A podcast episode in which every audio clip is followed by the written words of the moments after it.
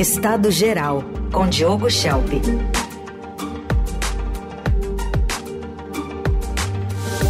Oi, Diogo, bom dia. Bom dia, Raíssa, Carol, bom dia a todos. Bom dia. Bom, é, temos uma, uma notícia aqui impactante da política de São Paulo, né? Demissão de Marta Suplicy, pediu demissão e deve compor chapa com Guilherme Boulos, pediu demissão da prefeitura de Ricardo Nunes e deve compor a chapa com o adversário dele, Guilherme Boulos. Mas vamos ouvir o que disse aqui o próprio Boulos para você comentar. Ele estava num evento, o pré-candidato à prefeitura de São Paulo, e um evento em que ele participou e classificou como bastante razoável a entrada da ex-prefeita na chapa dele neste ano. Da mesma forma que a Marta esteve na frente democrática com o presidente Lula em 2022, acho um caminho bastante razoável que ela possa estar conosco para derrotar o bolsonarismo a partir do momento em que o prefeito diz que quer a todo custo uma aliança com Jair Bolsonaro. Bom, uh, e aí, Diogo, quais os efeitos agora para a disputa municipal? Pois é, Raíssen, essa fala do Guilherme Boulos, ela faz referência ao papel que a Marta Suplicy teve, é, por exemplo, para é, obter o apoio não é, de Simone Tebet, que foi candidata à presidência, no segundo turno para Lula. Então, aquela frente ampla que Lula é, tentou montar no segundo turno para derrotar Bolsonaro, que incluiu Simone Tebet, teve uma participação aí de articulação da Marta Suplicy. É isso que Boulos se refere.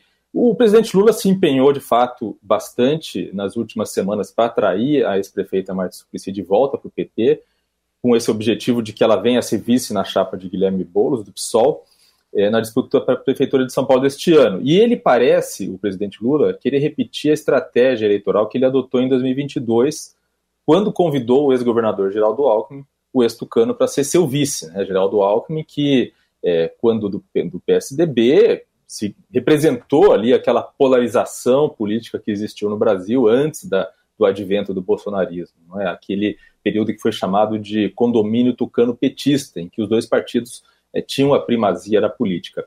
E o Lula quis mostrar, em, na campanha presidencial, que ele tinha o apoio do centro político na sua candidatura e que ele teria, portanto, também a interlocução com empresários e com outros grupos ideológicos, não apenas do PT, é, e foi uma iniciativa simbólica para vencer as resistências ao seu nome. Então ele quer dar ao Boulos o mesmo trunfo.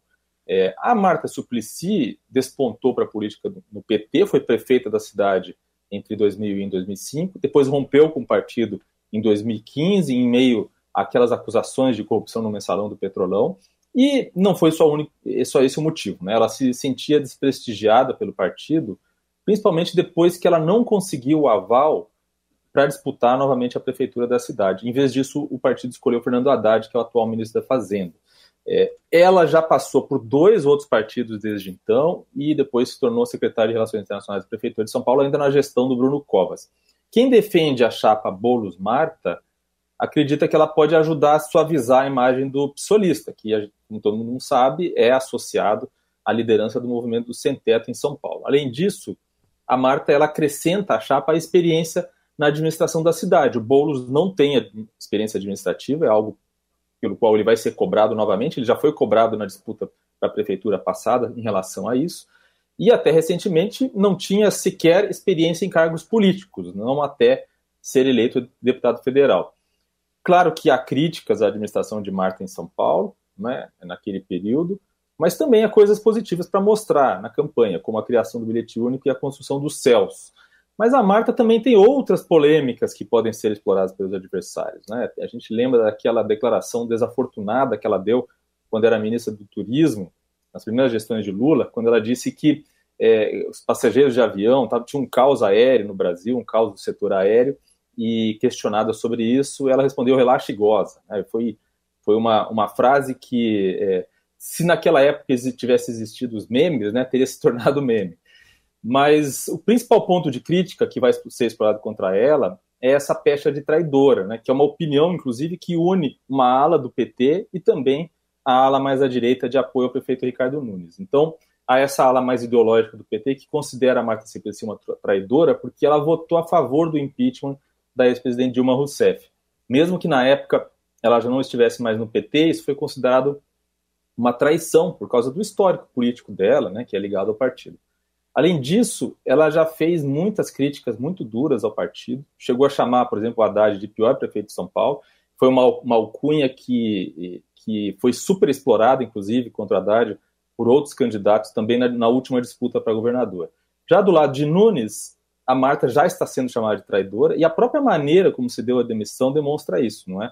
Depois de se encontrar com o Lula na segunda-feira para acertar a ida para o PT, o Nunes preparou a demissão dela, mesmo sabendo que já estava, que ela já estava preparando a sua carta de demissão.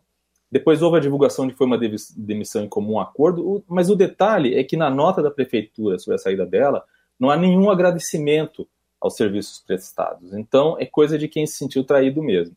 E nas redes sociais, a ala bolsonarista que quer um candidato próprio à prefeitura, em vez de uma aliança com o Nunes, já está usando o episódio para dizer que o prefeito não tem pulso firme. E para piorar o cenário do, do Nunes, é, a União Brasil ameaça lançar o Kim Kataguiri para a prefeitura depois que o vice-governador do Rio de Janeiro deixou o partido para entrar no MDB, que é a legenda do Nunes. Então, a perspectiva de ter dois candidatos de direita na corrida, é, Kim pela União Brasil e Ricardo Salles pelo campo bolsonarista, seria péssimo para o Nunes, porque dividiria boa parte dos votos que iriam naturalmente para ele.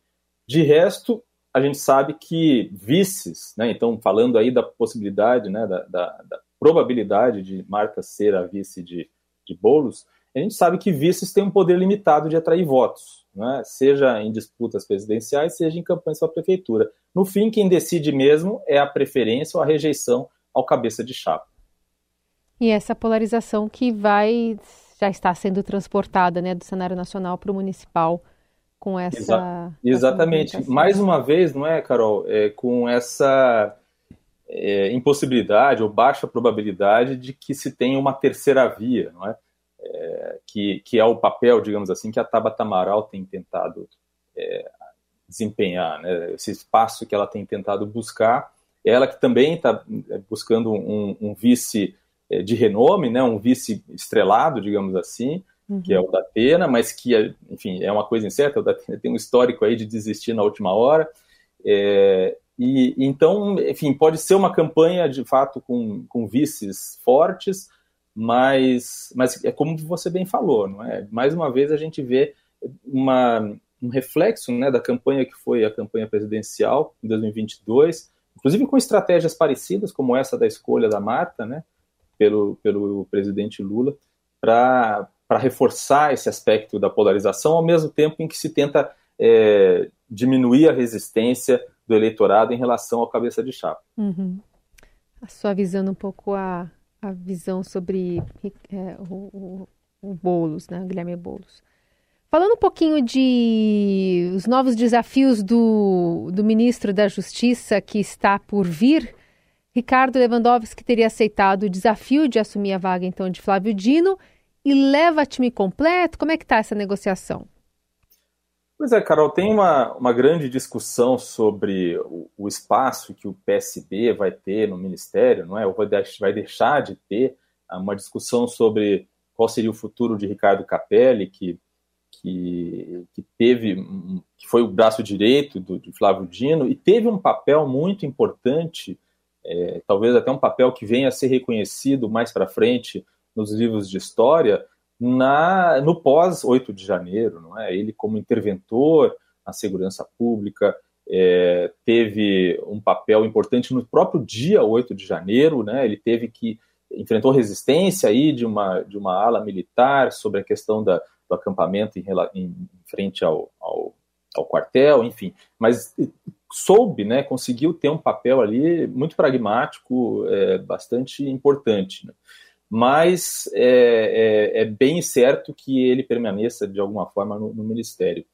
O, claro que vai, vão existir muitas análises sobre essa questão partidária, sobre a questão política dessa possível indicação, é, porque o nome dele, né, o de Ricardo Lewandowski, que foi ministro do STF, vem sendo dado como certo, tanto em Brasília quanto nas manchetes para substituir o Flávio Dino, mas ele é um nome é, que combina bem com a parte justiça do Ministério, mas diz muito pouco sobre segurança pública.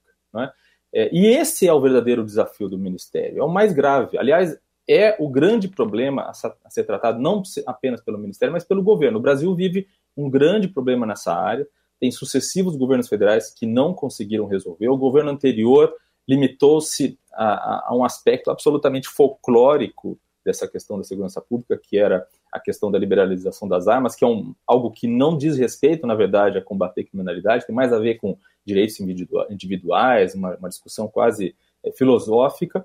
É, e muitos argumentam que a segurança pública, é, claro, é responsabilidade dos governos estaduais e que o governo federal não deveria se meter tanto nisso, mas já não é mais um problema só dos estados, né? porque é, é, acontece no momento em que as mais variadas formas de crime no Brasil estão sob o controle de facções criminosas que ignoram divisas estaduais, da mesma forma que ignoram fronteiras nacionais. Então, nós temos várias pontas soltas no sistema que deveria combater o crime organizado, e é claro que as distorções no funcionamento da justiça é uma delas, quer dizer, no Brasil nós temos pessoas sendo condenadas criminalmente por exercer o direito à liberdade de expressão ou por pequenas infrações, de um lado, enquanto grandes criminosos, como traficantes milicianos, conseguem alvarás de soltura de juízes plantonistas de primeira instância e até de ministros do STF, né, como já aconteceu.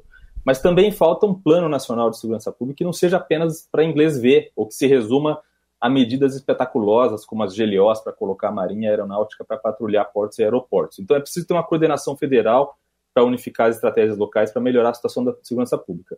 Seis em cada dez brasileiros consideram que a segurança pública é o maior problema do país. Né? Então, o próximo ministro da Justiça e da Segurança Pública vai ter o desafio de criar leis e propostas para regulamentar para valer o SUSP. A gente pode, pode ser um nome, uma palavra que a gente vem ouvir muito neste ano. É o Sistema Único de Segurança Pública, algo que não tem a visibilidade nem o impacto eleitoral de grandes anúncios de planos e programas ou GLOs, mas que pode ter, de fato, resultado no longo prazo. O SUSP seria equivalente ao SUS, ou seja, o sistema coordenado pelo governo federal que define diretrizes básicas e de funcionamento e de integração de informação e de, de atuação que são responsabilidade primordial de, estado, de estados, mas também, em menor grau, dos municípios. Né? Assim que uhum. funciona o SUS. E o SUSP foi criado em, em, lei de 2018, no governo Michel Temer, mas ainda falta ser regulamentado. Então, isso exige, claro, negociações do governo com o Congresso para aprovação dessas leis complementares, o que não é uma tarefa nada fácil, como a gente viu no primeiro ano do governo Lula, não é?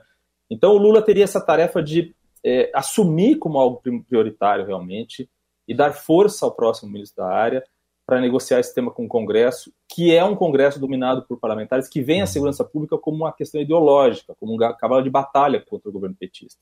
Então é uma encrenca enorme mas é uma encrenca da qual o governo Lula não pode fugir. Tudo bem. Para a gente fechar, uh, Diogo, tem essa crise da segurança pública no Equador, segundo dia já dessa, desses ataques de criminosos, e o exército nas ruas, por ordem do presidente Daniel Noboa.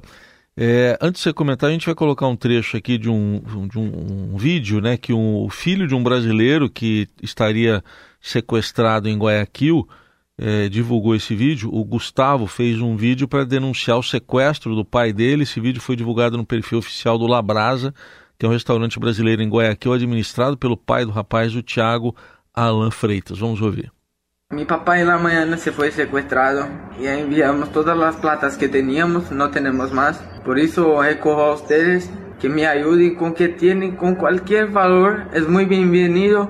Estamos desesperados y no tenemos cómo hacer. É, ele está dizendo, ele diz que eh, pediram 3 mil dólares, eles conseguiram 1.100 até agora, e o Itamaraty diz que está monitorando a situação, mas por enquanto não confirma o sequestro. Enfim, o que dizer dessa situação do Equador, Diogo? Pois é, Heisen, que situação triste e preocupante, não é? é? O caos no Equador é um exemplo do que pode acontecer quando, quando o Estado perde o controle do crime organizado, não é? Quando a, a ousadia das facções criminosas vai além da contravenção e passa a interferir na política e também numa estratégia de terror. É, quem, quem, já visitou Equador muitos anos atrás, 10, é, 20 anos atrás e, e mais recentemente, vê a degradação da situação do país. O Equador, é, no início desse século, vamos dizer assim, é, para tentar estabelecer um marco, é, se comparado com os países vizinhos, como o Peru, a Colômbia, era um país organizado, um país pobre, com muitos problemas, mas é, passear, visitar o Equador era uma, uma experiência organizada, digamos assim. Né? Havia uma sensação de segurança muito maior, sem comparação, por exemplo, do que, que havia quando se viajava ou se visitava a Colômbia, não é? que tem um problema histórico com a questão do narcotráfico, da guerrilha e com a intersecção entre a guerrilha de, de fundo ou de origem política e as atividades criminosas como o narcotráfico e a venda internacional de armas, não é? é? mas o Equador degradou muito e degradou por causa justamente dessa, dessa potência, né, do poder que, que as facções organizadas adquiriram. O país tem hoje uma taxa de homicídios na casa dos 40 por 100 mil habitantes. O Brasil, em comparação, tem uma taxa de 22 por 100 mil, também é alta, né? mas a gente vê por aí a diferença do problema. Não é? E o novo presidente é, do Equador, ele chegou com algumas propostas, algumas bastante exóticas, como criar é, presídios em barcos, não é? barcos prisão é, e outras medidas, mas ele vem, quer dizer, ele já assumiu sob uma, uma ameaça né, das, das, facções contra a política e contra a vida nacional, que foi, é, durante a campanha, né, um dos candidatos foi morto, né, foi assassinado, e era um candidato, o candidato Fernando Vicencio, que, que falava né, abertamente sobre o combate ao crime é, contra a corrupção, e enfim, ele e foi assassinado. Inclusive, o, o líder desse grupo, de um dos grupos desses grupos de facção, que é, que é o centro do problema atual que o país vive, né, chegou a ser é, levado de uma, de uma prisão para outra mais segura depois daquela, daquele assassinato do, do candidato presidencial. E esse líder agora fugiu no fim de semana da cadeia, né, seria o equivalente a uma se o Marcola do PCC aqui no Brasil uhum. tivesse conseguido fugir, não é? E então isso levou a um, uma grande onda de motins, de ataques ao longo da semana, e agora o presidente declara, basicamente, declara guerra civil no país, então coloca aí as condições para que as forças armadas combatam o, o, crime organizado, as facções criminosas, como se fossem um grupo beligerante. Então é uma situação é. muito preocupante, obviamente aqui ao nosso lado aqui do Brasil, então na região é algo para a gente observar e para ver também como um exemplo de como é necessário, como na, no tema que a gente abordou anterior, anteriormente, como é necessário não deixar que a situação chegue a esse ponto. É preciso combater o crime organizado de forma coordenada. Muito bem, este foi o Diogo Schelp. Você sempre pode acompanhar as colunas ao vivo aqui no Eldorado, ou então pelo site radioeldorado.com.br, no portal do Estadão, ou procurar por Estado Geral com Diogo Schelp nas plataformas de áudio. Obrigado, até sexta. Até sexta.